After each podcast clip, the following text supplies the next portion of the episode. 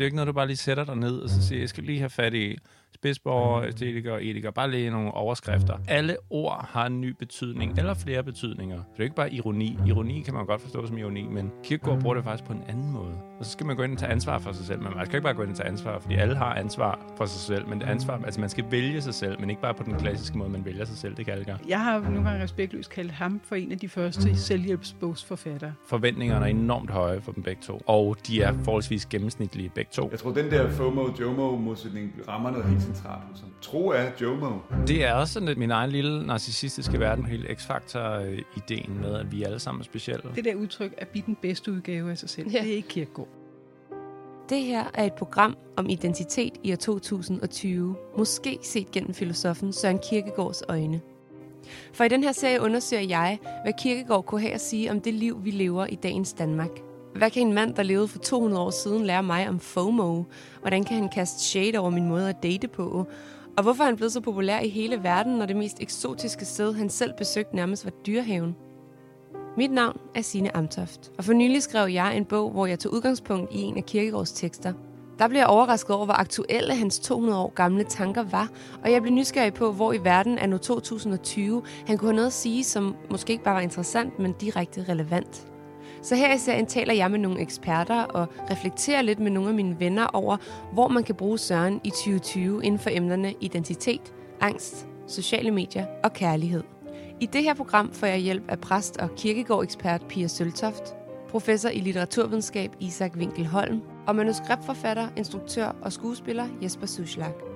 Velkommen til Søren, en podcastserie produceret i samarbejde med Projects by Mercedes-Benz.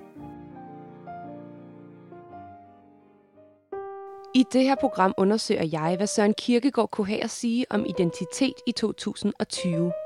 For hvis der er én ting, Kierkegaard har skrevet om, så er det at blive et selv. Men hvad betyder det udtryk egentlig, og hvad betyder det for min generation? Altså, hvad kan Kierkegaard lære os millennials? Til at hjælpe mig med Kierkegaards tanker, har jeg spurgt to ekspertlæsere af hans tekster, om de vil hjælpe mig. Den ene er præst Pia Søltoft. Hun er præst i Christianskirken i København, og så taler hun flydende Kierkegaard. Hun har blandt andet været formand for Kierkegaardselskabet, og så holder hun oplæg for ledere om, hvordan de kan bruge Kierkegaards tanker i deres arbejde. Jeg har i et stykke tid fulgt hende og hendes Kierkegaard-tanker på sociale medier og i hendes bøger, og jeg synes, hun er god til at sætte ham i en moderne kontekst. Så har jeg været på besøg hos professor i litteraturvidenskab Isak Winkel Holm, som har undervist mig på Københavns Universitet og altid har været ret god til at forklare sådan nogle lidt komplekse ting på en mere forståelig måde. Og så ved han også enormt meget om Kierkegaard, og lige nu, i optagende stund, sidder han faktisk og skriver en bog om Kierkegaards tanker om katastrofer. For eksempel den med klimaet, vi lige nu står overfor. Jo, men om, at den her serie jo er hardcore humaniora. Det vil sige, at alt er læsninger, der er ikke en bundlinje med fakta, der bliver parafraseret rigtig meget, Kierkegaard bruger ikke ordet FOMO eller X-Factor. Og de her gæster, uanset hvor kloge de er, så er de ikke nødvendigvis enige om deres læsninger. Men jeg har klippet dem sammen på en måde, som jeg synes giver et godt billede af Kierkegaards tanker om identitet generelt. Og lad os så komme i gang. For jeg lægger ud med at tage en samtale med Pia, og hun kommer med en ret fin metafor for, hvad det ifølge Kierkegaard vil sige at skabe sig et selv. For Kierkegaard er vi ikke født som den, vi er. Der er ikke sådan en kerne selv, der bor her, der vokser op som en solstik eller noget andet. Men han mener heller ikke, at selvet blot er en social konstruktion, altså at vi kun bliver os selv gennem relationer til andre. Men det gør vi også. Altså jeg plejer at bruge sådan et eksempel med, at hvis man tager sådan noget velcro-tape og laver sådan en kugle, så er der ikke noget indeni. Altså der er sådan et luftrum indeni. Så smider man den kugle gennem livet, og det er den historie, man har. Jeg er 56 år, så min velcro-fyr der har rullet i 56 år. Den bliver større og større. Der sætter sig en masse sociale relationer på. Der var ikke noget indeni. Men de her relationer, de sætter sig jo på hinanden og på det, der ikke er noget i sig selv. Og pludselig får jeg faktisk en kerne. Pludselig får jeg noget, som alt det her hænger på. Og det at være sig selv, det er så at forholde sig til hele den her store bold som sit eget selv. Altså, det vil sige, at man kan ikke blive hvad som helst. Fordi det er ikke hvad som helst, der hænger på den her bold. Man er et produkt af sin historie. Man er en produkt af sine gener og sin slægt og sin valg og en hel masse tilfældighed. Men man har friheden til at sige, men den jeg er, er jeg ikke bare blevet, fordi det og det er sket. Den jeg er blevet, er jeg blevet på baggrund af min historie, og nu vælger jeg den historie som min. Altså, så på den måde er selvet ikke noget forudgivet, og heller ikke bare noget konstrueret, men det er faktisk noget ganske bestemt. Han taler om, at vi er spændt ud imellem nødvendighed og frihed. Nødvendigheden, det er alt det, vi ikke kan komme af med. Altså vores gener og vores sociale arv og hele den historie, vi har. Men friheden, det er det, at vi kan forholde os til det, og selv bestemme, hvordan det bestemmer os.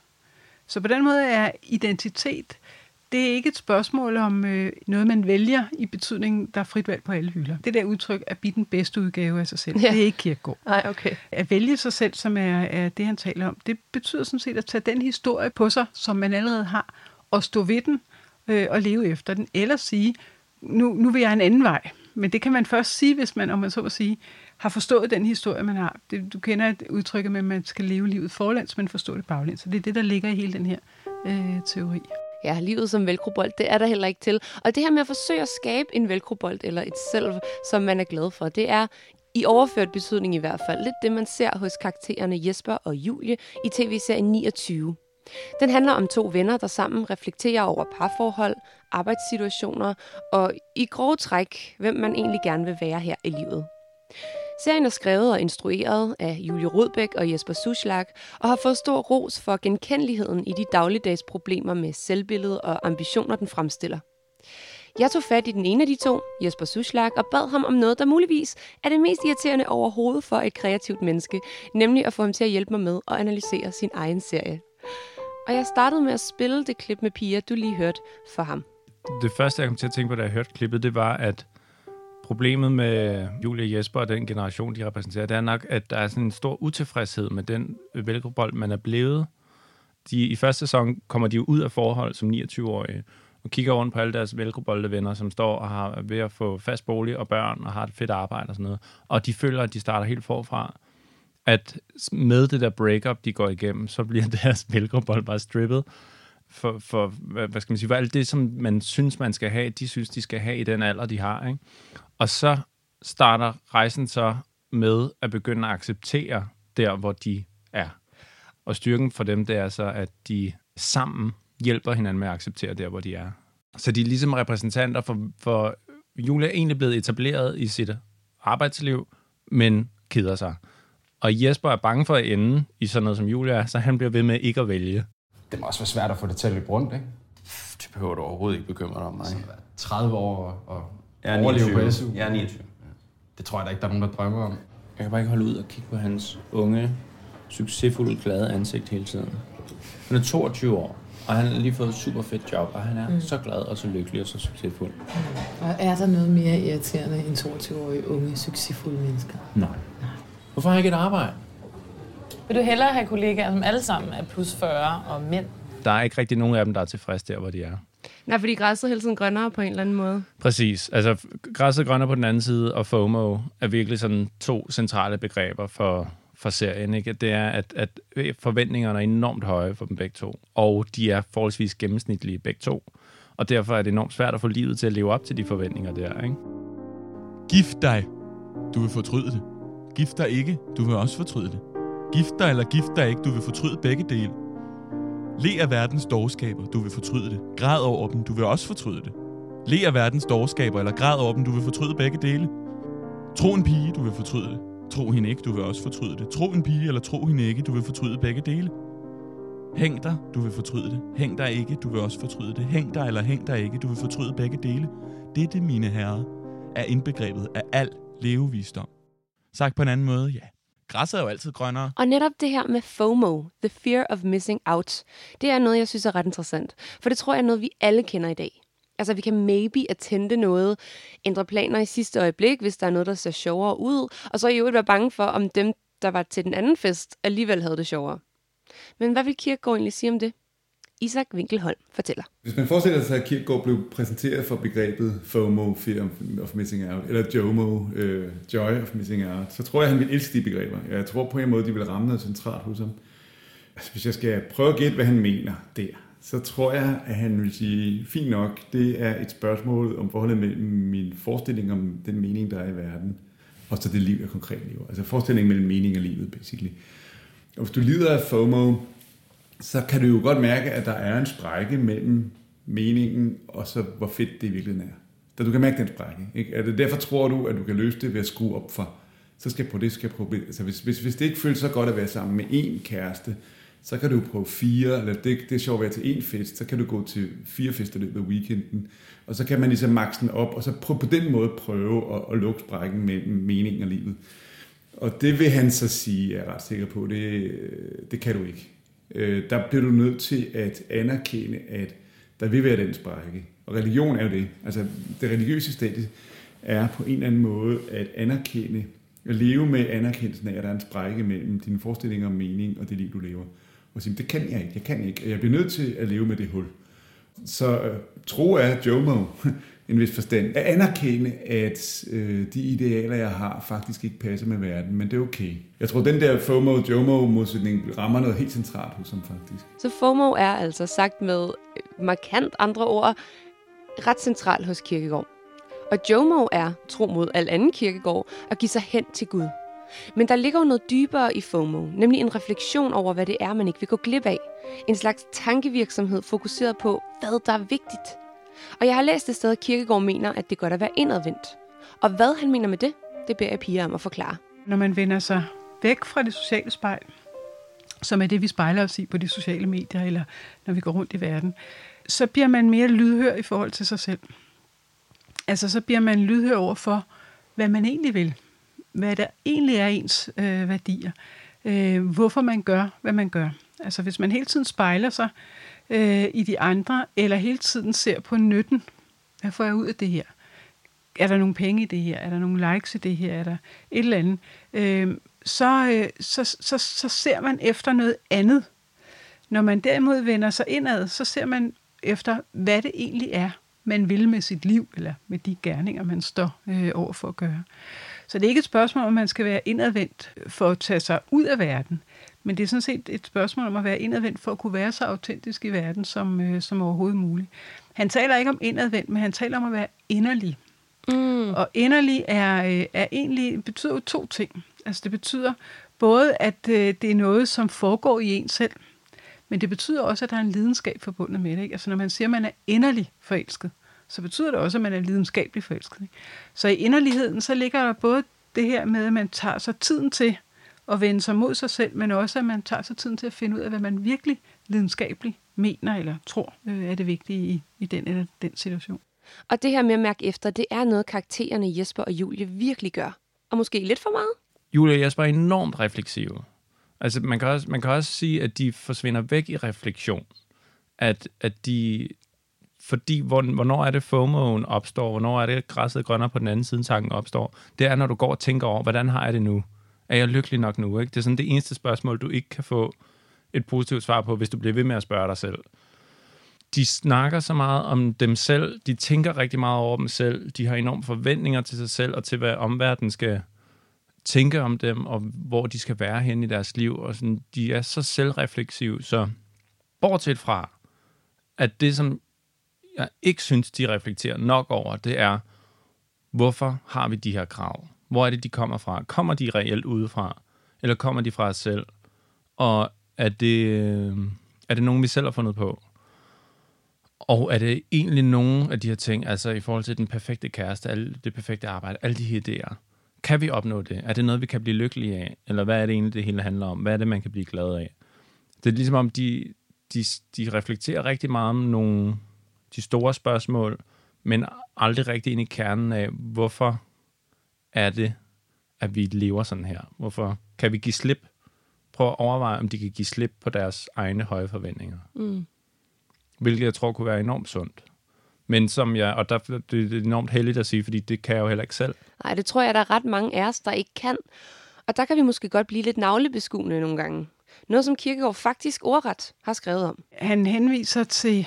om falsytterne, som er sådan en munkebevægelse i oldkirken, hvis meditation simpelthen bestod i at gøre sig helt rundrykket, sådan så de kunne se deres egen. Ja, lige præcis. Jeg står lige og gør det her, ja. Og kigger på min egen navle. Ja, og det billede bruger han, ikke?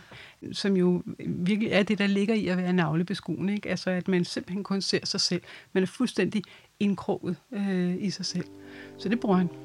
Genier er som tordenvejr. De går mod vinden, forfærder menneskene, renser luften. Det bestående har opfundet adskillige tordenafledere. Og det lykkes. Jeg vidste lykkes det. Det lykkes at gøre det næste tordenvejr desto alvorligere. Sagt på en anden måde. Good girls never made history. Am I right, ladies? Men det her sådan lidt mig-agtigt, det er altså ikke nødvendigvis en 2020-ting. For selvom Kierkegaard er beundret for, at hans tanker rækker langt ud over hans egen tid og sted, så er hans udgangspunkt én ting.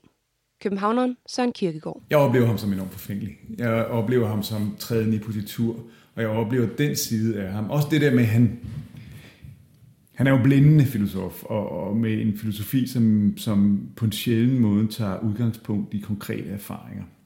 Men på mystisk vis ender det altid med, at lige præcis den form for ledelse, som Kierkegaards eget liv rummede, er den helt specielle, helt særlige, helt fantastiske ledelse. Og den form for selvoptagethed, man kender, den type mennesker, som lider har et eller andet problem, men synes, at deres problem er helt unikt. Det er helt min lille specielle lidelse, den helt specielle lidelse. Og der findes mange former for lidelse i verden, og nogen er på den måde, nogen er på den måde. Så på den forfængelighed, der ligger i at se sin egen lidelse som enormt meget mere speciel end for eksempel din lidelse, den kan man godt have lidt svært ved, og den forbinder sig egentlig også ret dårligt med hans forsøg på at være kristen, fordi der skal man jo være ydmyg.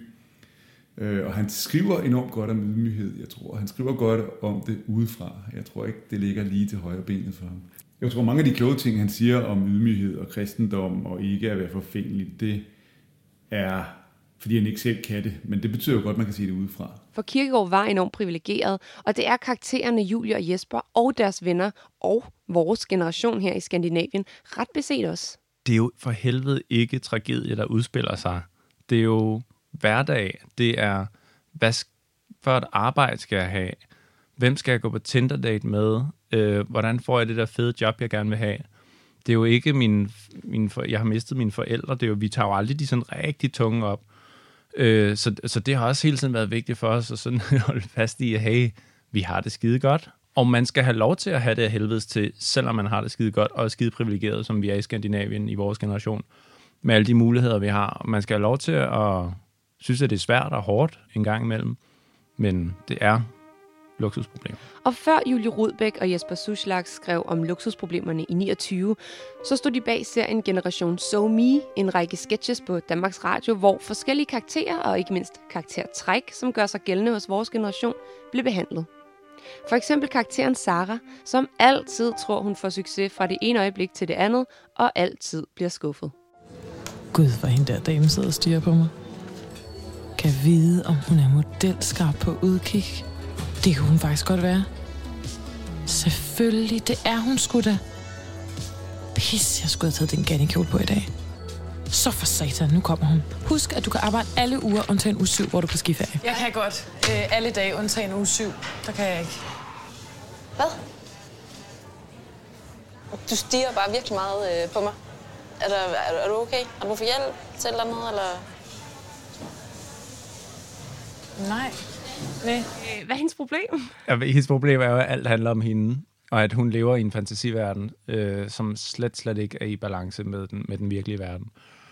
Og at hun, og det er også sådan lidt, altså det er min egen lille narcissistiske verden, jeg voksede op i, at lille Jesper, han kunne godt se, at han var på vej til noget stort, ikke? Og det er ikke så frygtelig langt fra, at jeg skal bestemt ikke siger jeg helt uden elementer af det der. Og måske generelt vores generation, hele X-Factor-ideen med, at vi alle sammen er specielle på en sygt speciel måde, og de andre måske også specielle, men du er sådan lidt ekstra speciel, ikke? Og derfor er der nok noget helt exceptionelt stort i vente for mig, og Sara, hun går rundt og venter hver eneste dag, og hver eneste lille oplevelse, hun har ved busstopstedet, sætter tankerne i gang omkring, gud, nu er der noget helt vildt stort på vej til mig, ikke? Og det triste er jo så, at virkeligheden altid rammer hende. Og så det der lidt sødt ved hende, der hun lader sig aldrig slå ud, fordi når den der modelscout så bare kommer hen og siger til hende, hvorfor sidder du og kigger på mig på den der måde? Så ikke noget. Og så går hun væk igen, og så tænker hun, jamen jeg skal jo heller ikke være model for helvede. Det er så overfladisk. Og jeg er vild med X-Factor-tanken. Jeg kan huske, da jeg som barn sad og så Popstars for første gang, og bare drømte om overnights og blive en del af Danmarks største pigegruppe, og flytte ind med dem i en stor lejlighed i København K. Og senere kom både programmet og ordet X-Factor til Danmark. Og hvad vil Kierkegaard egentlig sige om det? Hvis man forestiller sig X-Factor-tanken som det, at vi alle sammen har et eller andet talent, et eller andet sted dybt nede har vi et et talent, som bare skal findes, og så er det helt fantastisk. Kierkegaard vil nok sige, men det bygger jo på en forestilling om, at selvom livet ser meningsløst ud, selvom der ikke er umiddelbart nogen mening, så er den der i virkeligheden alligevel. Det vil sige, den er der. Du skal bare kigge ordentligt efter den. Så den sprække, der måtte være mellem vores forestillinger og mening og vores liv, er virkelig bare tilsyneladende, indtil du finder det, du rigtig kan, så giver det hele mening. En af mine yndlingshadefilm er den der pingvinfilm, der hedder Happy Feet, hvor der er en lille umulig pingvin selvfølgelig, som ikke kan noget, som alle de andre gode pingviner kan, men så kan den slippe. Og så vi på en måde alle sammen har i landet, det er klart, det er for en pingvin er ikke det første, man tænker på, at man skal steppe, fordi de skal fange sild, ikke? Og sådan noget. Men det kan heldigvis steppe, og så giver alt pludselig mening, og så løser det nogle problemer, som jeg kan huske, hvad jeg med at steppe. Og det vil jeg sige, det er bullshit, fordi at så ser du ikke sprækken, så får du en historie om, at du virkelig er talentfuld. Du har bare ikke lige fundet det rigtige, eller den rigtige kæreste, eller det rigtige job, eller sådan noget, der rigtig kan få dig til at shine. Så Isak kalder altså bullshit på X-Factor-konceptet på Kierkegaards vegne. Og jeg forstår det godt, for generelt med de ting, jeg har lært om Kierkegaard efterhånden, er der ikke den store mening at hente livet i sidste ende. Vi må give os hen til Gud og til meningsløsheden, acceptere den, og så træffe nogle valg med den viden i baghovedet, at de nok var forkerte. Decisions, decisions. Det er en stor pointe i serien, ikke? At vores generation har fået så mange valgmuligheder, hvilket skulle være skønt, fordi med den frihed burde komme en masse muligheder for at vælge det, man har mest lyst til, og som gør en mest glad osv. Men med det virker det også, som om der er kommet en del frustration, at jo flere muligheder du har, jo større bliver kravene også til, så skal du fandme også vælge noget, som der virkelig er fedt for dig, som du bare elsker og brænder for. Det vil sige, at kravene fra os selv er også blevet højere til det, vi så vælger, ikke? Og det er sgu svært at vælge. Og det er også svært, det er virkelig en personlig oplevelse for mig, det der med at have så mange muligheder, altså at gå fra at have 100 muligheder, til at have valgt noget, og have valgt 99 fra. For det er så nemt at tænke, var det rigtigt, det jeg valgte? Det var muligvis mega fedt, det andet der. Og det kan man jo have hele tiden, at bare du går ud af din dør, skal jeg gå til højre eller venstre i dag, at vi ved, at de små ting kan påvirke vores liv rigtig meget, ikke? Og det er en stressfaktor hele tiden at have 99 muligheder, som du gik glip af. Det er således i verdens øjne farligt at våge. Og hvorfor? For så kan man tabe. Og dog, ved ikke at våge, kan man just så forfærdeligt lidt tabe. Ti har jeg våget forkert nu vel, så hjælper livet mig med straffen. Men har jeg slet ikke våget, hvor hjælper mig så? Sagt på en anden måde. Det kan jo ikke gå være en galt. Så på en måde kan jeg ikke lade være med at tænke på hele det her Kierkegaard-projekt og måske filosofi generelt som en eller anden form for hjælp til selvhjælp. Men selvhjælp og de bøger, der i øvrigt er fyldt med det, forestiller jeg mig lidt af noget Kierkegaard virkelig ville synes var træls. Eller hvad? Altså på Kierkegaards tid, så er det religiøse eller opbyggelige taler. Ikke bare han skriver, men andre. Og det er jo også en form for selvhjælpsbøger, ikke? En form for bøger, som skal kaste en tilbage på sig selv, og her så med en religiøs overbevisning til følge. Jeg har nogle gange respektløst kaldt ham for en af de første selvhjælpsbogsforfattere. Mm. Eller man skal anvende hans overvejelser på sig selv. Man skal ikke blive klogere på Kierkegaard ved at læse Kierkegaard, men man skal blive klogere på sig selv. Så på den måde tror jeg ikke, at han ville have noget mod selvhjælpslitteraturen, men altså afhængig af selvfølgelig dens karakter. Efter hvad jeg har lært om Kierkegaard efterhånden, vil jeg egentlig gerne være med til at kalde ham den første selvhjælpsforfatter. Både fordi han faktisk har hjulpet mig, men også fordi det nok vil pisse ham lidt af. Og så kan vi jo lige vende den sætning, som både er Kierkegaards mest berømte og en, der passer ekstra godt her. Nemlig at livet leves forlæns, men forstås baglæns. For det her med at se, hvad man har gjort i livet, og så genleve i sit hoved, mens man smiler og især mens man græmmes, det tror jeg, at vi alle sammen kender. Og når man skriver en tv-serie, som på mange måder tager udgangspunkt i ens egne udulige oplevelser, så får man jo pludselig mulighed for at skrive fortiden, som man faktisk synes, den kunne være fed. Vi skal passe på med at falde for fristelsen til at rette de fejl, vi lavede. Det må vi jo ikke. Nej. Vi skal jo vise dem og være ærlige omkring. Altså, jeg skal se præcis lige så dum ud, og helst lidt dummere faktisk i serien, end jeg gjorde i virkeligheden, ikke? Så det er ikke... Det er en mulighed for at reflektere, og det har det været for os i skriveprocessen, men det håber vi også, der er for seeren. At gå tilbage og genkende, genopleve de situationer, man er, de som får en til at reflektere og se sig selv udefra, grine af sig selv forhåbentlig, og opleve, at man ikke er alene i det, og at man heller ikke skal tage det så sindssygt alvorligt, men bare grine lidt af det. Jeg tror faktisk, der er opstået sådan en nydelse i, fordi man ved, især nu fra tidligere sæsoner, at de scener, der fungerer bedst, det er dem, hvor vi udleverer os selv så meget som muligt. Det er også der, hvor det bliver mere ærligt at se, ikke? Vi vil ikke se en serie om 32 år, som bare kører med klatten, Altså, vi vil se dem prøve at køre så godt med klatten, de kan, og så går det fuldstændig galt, ikke? Fordi så kan man se sig selv i det, og det er så dejligt at grine lidt af dem og lidt af sig selv i det. Så måske er det netop derfor, at 29 rammer folk, som den gør. Fordi den kollektivt præsenterer os for de ting, vi alle sammen ikke orker, at vi har gjort. Men den siger også, det er okay. Og så tilbage til velcrobolden fra i starten. For hvis vi ikke er så glade for det, vores bold har samlet op, så er det jo egentlig okay at ændre retning. Hvis der er noget, jeg har lært undervejs, så er det, at når jeg nogle gange har valgt noget fra, fordi at jeg kunne høre 21-årige Jesper inde i hovedet, der sagde, nej, det er kraftigt med ulækkert. At 21-årige Jesper sagde, jeg vil eddermame aldrig ende der som 31-årig, for eksempel. At så har jeg lært, fordi den stemme har jeg lyttet til en del, og sagde, jeg lovede mig selv, jeg vil ikke ende her, ikke? Og så gik det op for mig på et eller andet tidspunkt, hvorfor helvede skulle du lytte til 21-årige Jesper? Hvad fanden ved han om noget som helst? Han var 21. Han var lige startet på universitetet. Det eneste, han tænkte på, det var, hvordan man kom med i torsdagsbarudvalget. Hvorfor skulle han bestemme? Og det var så dejligt at acceptere, at søde Jesper på 21, han tænkte det bedste, han kunne, men han har lige 10 års mindre livserfaring, end jeg har nu. Så jeg skulle acceptere, at det, som jeg tænker nu, føler nu, tænker rigtigt nu, det er mere rigtigt. Så der lever du faktisk virkelig livet baglæns. Der lever jeg ekstremt baglæns, ja. Ja, for efter vi er 21, så er vi 22 og så videre. Og måske skal vi bare allerede nu acceptere, at vi hele tiden er i udvikling. Jeg ved, at Signe på 35 en dag vil kigge tilbage på Signe på 28 og tænke, det var da en sjov beslutning, du tog der. For på det tidspunkt ved jeg noget om mig selv og min velcrobold, jeg ikke ved i dag. Men jeg har i hvert fald lært 3 ting. For Kierkegaard udvikler vi os hele tiden. Vores selv, vores identitet, er ikke noget, vi fødes med fra dag 1. Den kan beskrives som en bold af velcro, der ruller frem i livet og samler ting op på vejen. Og de ting, den samler op, vil altid være der, uanset om vi kan lide det eller ej. Kierkegaard vil holde meget af begreberne FOMO og JOMO. The fear of missing out dækker over forskellen mellem den mening, man leder efter i livet, og det liv, man rent faktisk lever. For ham vil the joy of missing out så være at acceptere, at den forskel altid vil være der. Måske krydret med lidt religion. For Kierkegaard er det vigtigt, at man kigger indad. At man mærker efter inderst i sig selv, uden at spejle sig i sine venners livssituationer eller sociale medier, og føler, hvad der er rigtigt for ens selv. Men som hans eget liv også gang på gang viser i forhold til de ting, han skriver. Det er lettere sagt end gjort. Søren er produceret i samarbejde med Projects by Mercedes-Benz, og i redaktionen sad Thomas Borg, Emil Wilk og Signe Christiani. Dagens gæster var præst Pia Søltoft, professor i litteraturvidenskab Isak Winkel Holm og manuskriptforfatter, instruktør og skuespiller Jesper Zuschlag.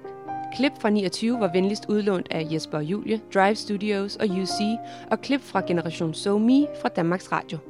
Kierkegaards citater var indlæst og fortolket af Johan Klint Sandberg og hentet fra Kierkegaard Instituttet på Københavns Universitets hjemmeside. Musikken var komponeret og indspillet af Mads Kok. Artwork til podcasten er lavet af Andreas Kærgaard. Mit navn er Signe Amtoft. Tak fordi du lyttede.